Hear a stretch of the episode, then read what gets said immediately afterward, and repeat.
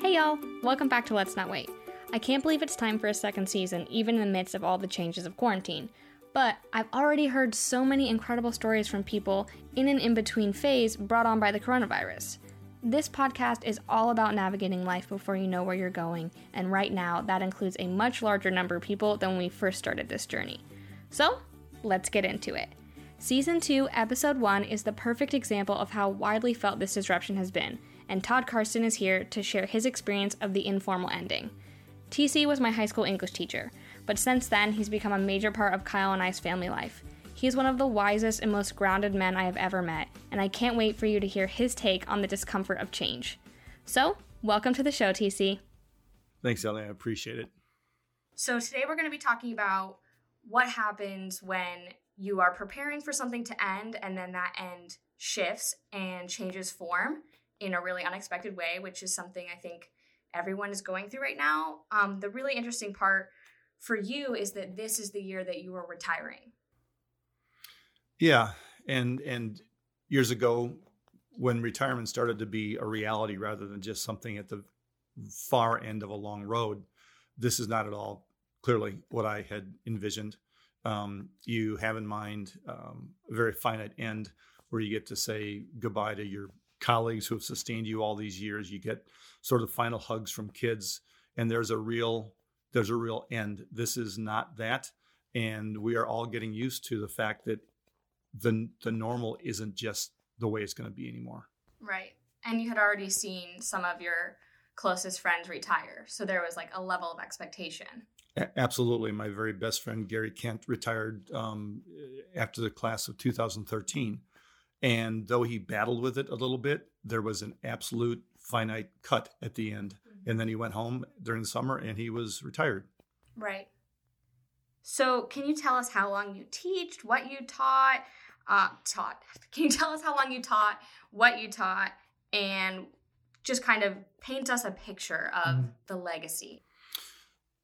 Well, it started in 1983, and I won't go year by year, I promise, but I've, I've taught English for 98% of the time. My classes have been English. I taught the lowest level of English the first few years. And I then I started teaching sophomore honors classes. By the time the early 90s came around, I had AP classes. And of course, as a teacher, at least the teacher that I was, I wanted to be challenged on an intellectual basis. So the the harder class I could teach, the better. Mm-hmm. And then taught honors and, and AP for quite a while. And then in 2003, um, I had the opportunity to go over to Vanguard and teach in the IB program.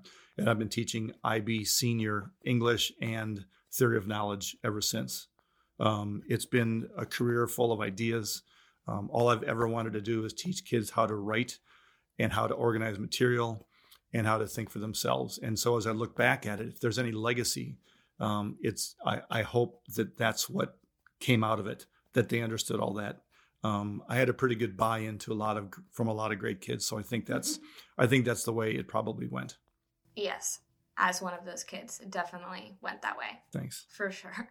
So I want to talk a little bit about what that experience is like being in that room with you, just because it's more than just being in a class. There's this general feel of the room itself where everything is rainbow and tie dye and flags hanging from the ceiling and parrots everywhere and Jimmy Buffett playing on the most retro giant sound hmm. speaker system possible and there's just a, like a warm feeling that makes all the reading and the writing just kind of make more sense for some reason and then all of a sudden you walk in there and you're like I think I can write the best thing I've ever written today. I'm a poet now.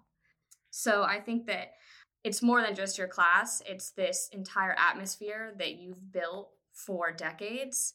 And the thought of that atmosphere ending is difficult for anyone who's had your class and difficult for you.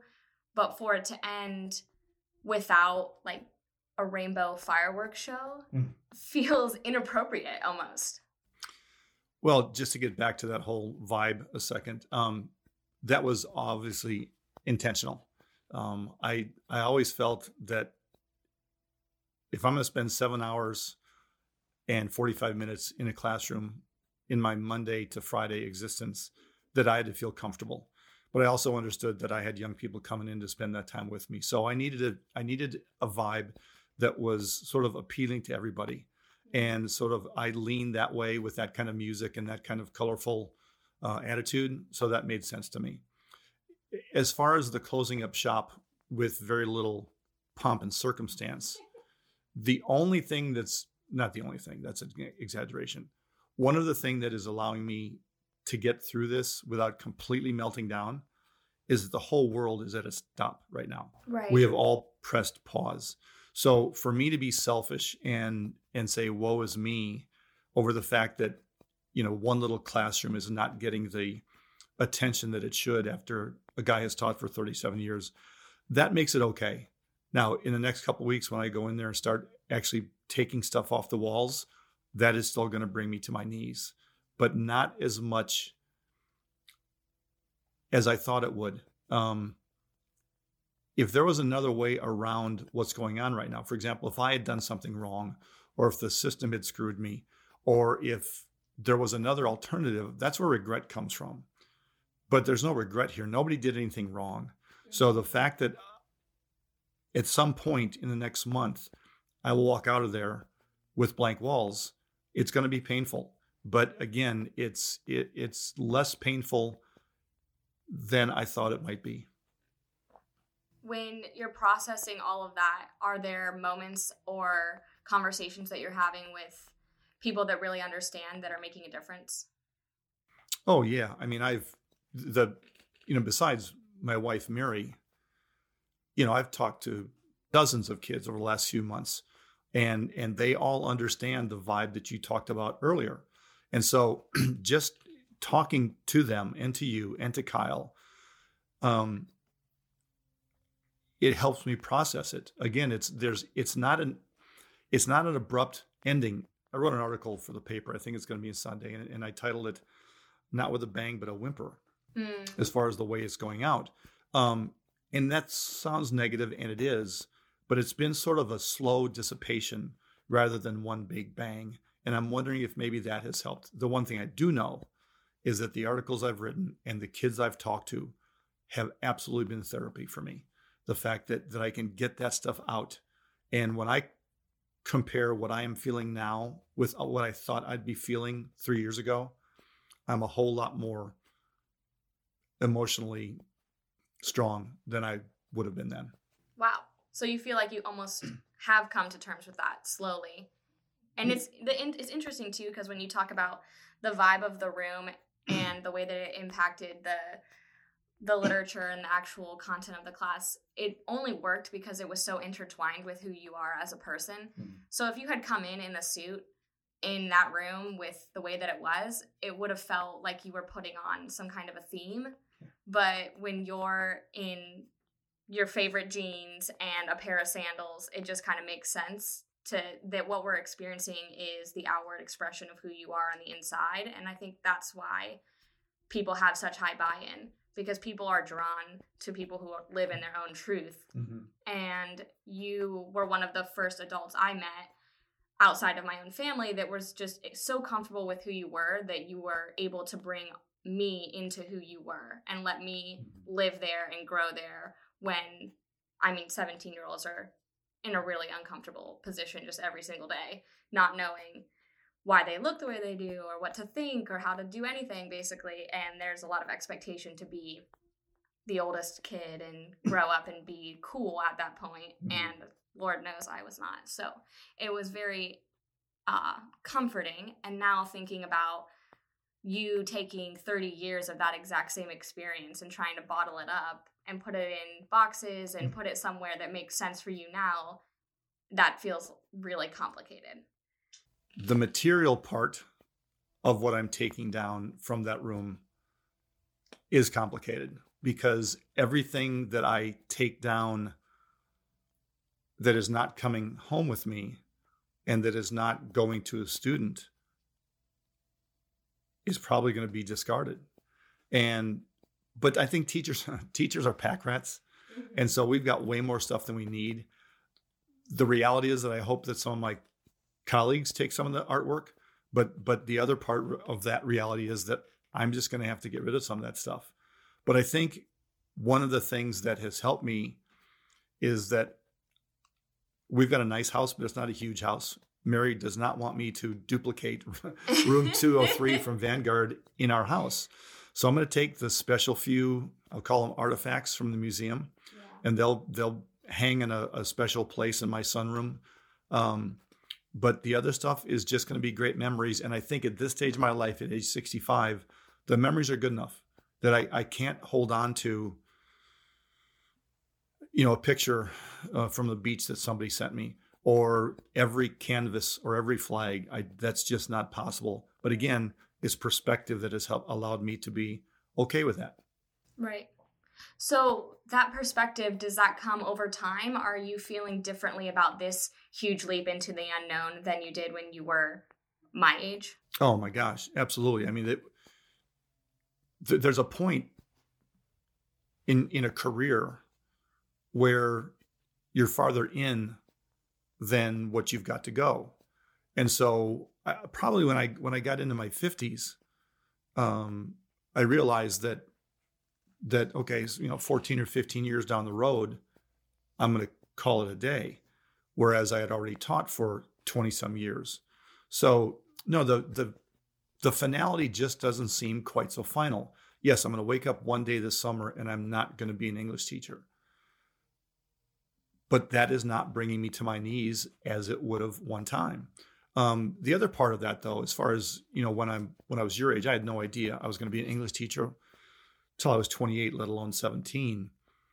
Well, I'm 24 now, but right? Yeah. but but but there was a there was a moment when the job turned into a career and the job turned into a passion. Like I always knew I loved English and I knew knew I loved writing. I just didn't know I loved I would love teaching. And so when all those things mixed, that was magic. And and that's the part that drove me all those years. Um, that's also the part that three or four years ago when I thought of retiring was devastating in my mind what that would feel and look like in you know 2020 mm-hmm. something happened along the way and it doesn't mean that i loved it less but but perspective and looking back and reflecting and being able to talk to so many people about this it's been it's been an interesting transformation. Do you think that when you have all the memories like you're saying behind you and you have that success kind of at your back it helps you to process that you'll be able to take on whatever comes next? I do. And and a few minutes ago i talked about regret as far as the pandemic, you know, forcing our hand. And I know it's sort of corny, but as you look back on a career, which is what I, I guess what I'm doing here, yeah, um, I don't have a lot of regrets. I mean, I screwed up on days. We all do that. But as far as overall, um, if there's not going to be a hole in my heart um, that said, "Man, you really let these kids down," I did at times. There's every teacher does, every parent does every spouse does. But but the overall vibe I get looking back is just one of joy and fulfillment and I'd like to think that that was fulfillment on my side of the desk as well as as those thousands of kids that sat with me in that in those rooms. When you're going through that process of actually this being the last first day of school and mm-hmm. the last Christmas break and all of those milestones, mm-hmm. how do you process knowing it's the last time? How do you walk through the actual day? It, it's so different now because of what's gone on. For example, there's a poem called My Papa's Waltz that I did with you in your group, and I've done it every year since I started. Mm-hmm. So I started in August of 2019 with that poem, and a buddy of mine, Keith Bauman, who I've known for 35 years, teacher friend who was now at Vanguard as well, he came in and took a picture of me writing the questions on the board mm-hmm. because it was the last first time. And so all of that stuff took on sort of a poignance um, when I started teaching 1984 for the last time, which is my favorite book. That was in late January, right before all you know what broke loose. so there was a very cognizant, finite understanding that these were the last times um, And so when I when we finished V for Vendetta after that, which is what I always show right after 1984, again, the last time that I'm going to see that incredible movie with a bunch of really cool kids.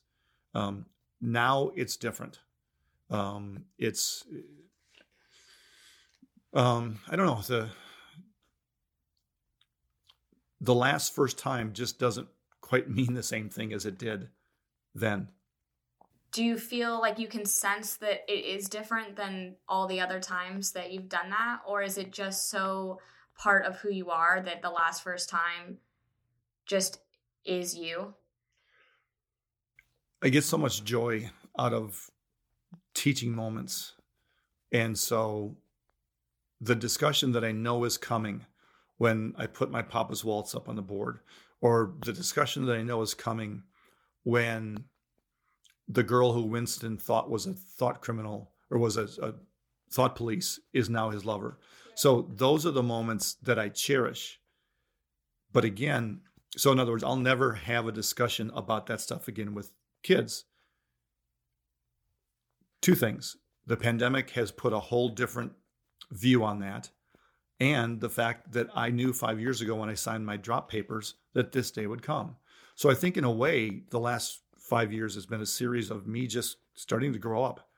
Even in, even you know, once I'm six years old, there's a a maturity and understanding that can happen, and I think that's really what has happened.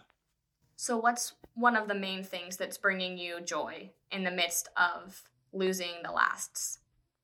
I do still get to teach a couple times a week, although it's the Zoom class and there's no magic or juice when you see mm-hmm. kids on a screen um, rather than right in front of you. But I think the joy, it's almost, and it's almost separate from teaching. And it might be the fact that since the world has pushed pause, um, there's a there's been a real time for reflection, and I'm hoping that everybody does that. Um, I ride my bike every day. Mary and I go walk, go for walks. We play. You rode your bike here. Yep. We we play street tennis, and and I'm the the joy. And again, the the over the over the overall part of joy for me as this career ends is that I've got 37 years worth of incredible memories with kids. So I'm start. I think what I'm starting to do is separate a little bit not, I can't wait to get away from the teaching part of me, but I'm realizing that the retired part of me is going to be okay. Mm-hmm. So that's a pretty cool combination of realizing, I hope, that that the kids got as much out of it as I did. And oh, by the way, I'm still 65 years old and have really good stuff ahead.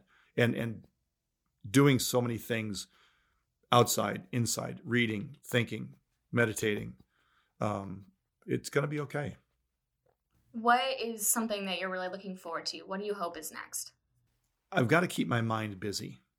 So I have been reading more non school related books in the last six or eight weeks than I've read in my life. Wow. And that's really important.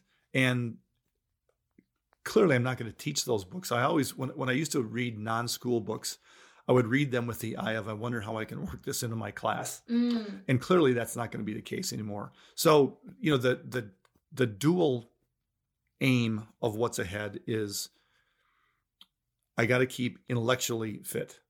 And that means writing and reading. But I also need to keep physically fit. And that, thank goodness, my whole life, um, being outside and doing things has been important. And I've told people sort of joking, but I just want to be the healthy older guy. And so, because if I can be the healthy older guy fitness wise, then the reading and the other stuff is going to take care of itself. Yeah.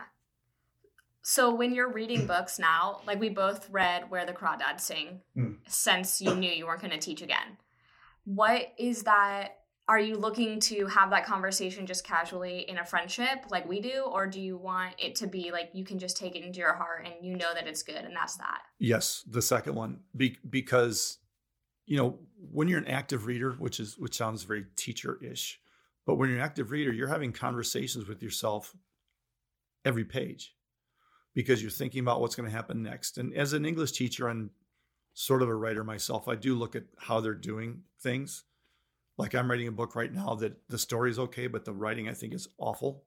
But so so those kind of conversations go on constantly.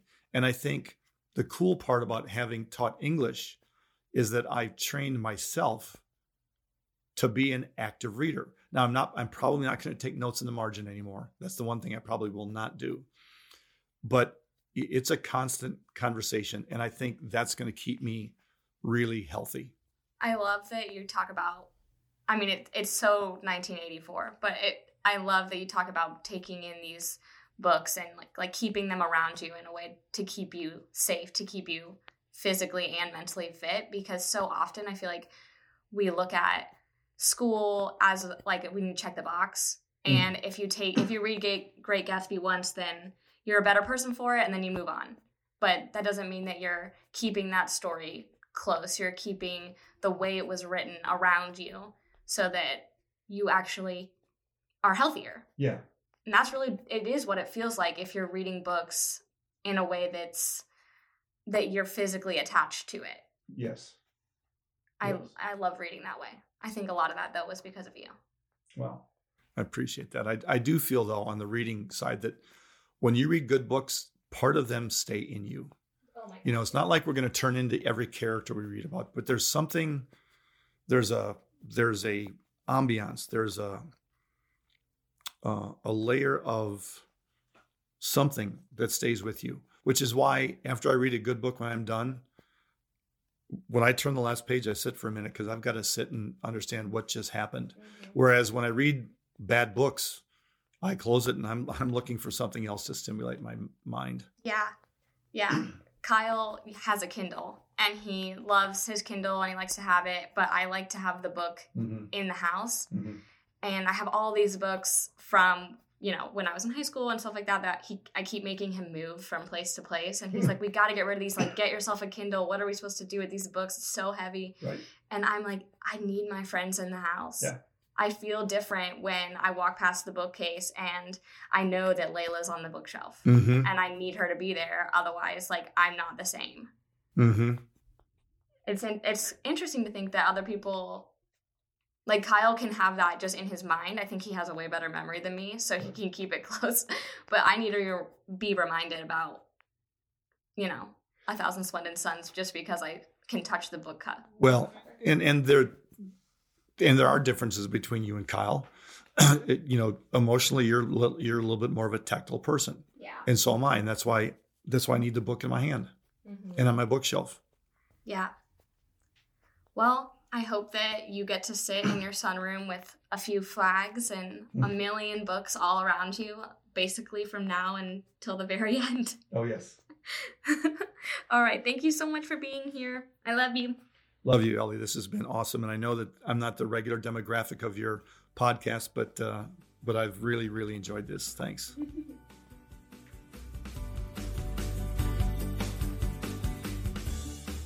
Thanks so much for tuning in to the second season of Let's Not Wait.